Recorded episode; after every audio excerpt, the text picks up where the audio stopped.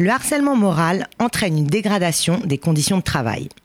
Dans le secteur privé, vous avez plusieurs types de recours pour vous défendre. Votre employeur est chargé de la prévention contre de tels comportements.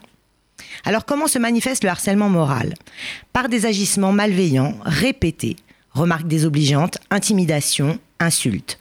Ces agissements entraînent une forte dégradation des conditions de travail de la victime et peuvent porter atteinte à ses droits et à sa dignité, mais aussi altérer sa santé physique ou mentale ou encore compromettre son avenir professionnel.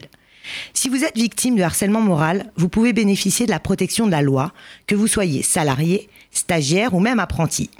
Ces agissements sont interdits, même en l'absence de lien hiérarchique entre vous et l'auteur des faits. Sachez que votre employeur a l'obligation de prendre toutes les mesures nécessaires en vue de prévenir ce type d'agissement. La médecine du travail peut aussi participer à la prévention du harcèlement moral dans l'entreprise.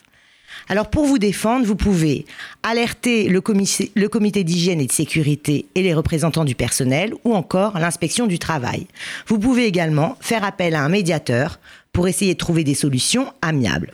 Vous pouvez bien évidemment saisir dans les 5 ans le Conseil de prud'homme pour obtenir réparation du préjudice. Enfin, vous pouvez aussi poursuivre au pénal l'auteur du harcèlement et ce dans un délai de 6 ans.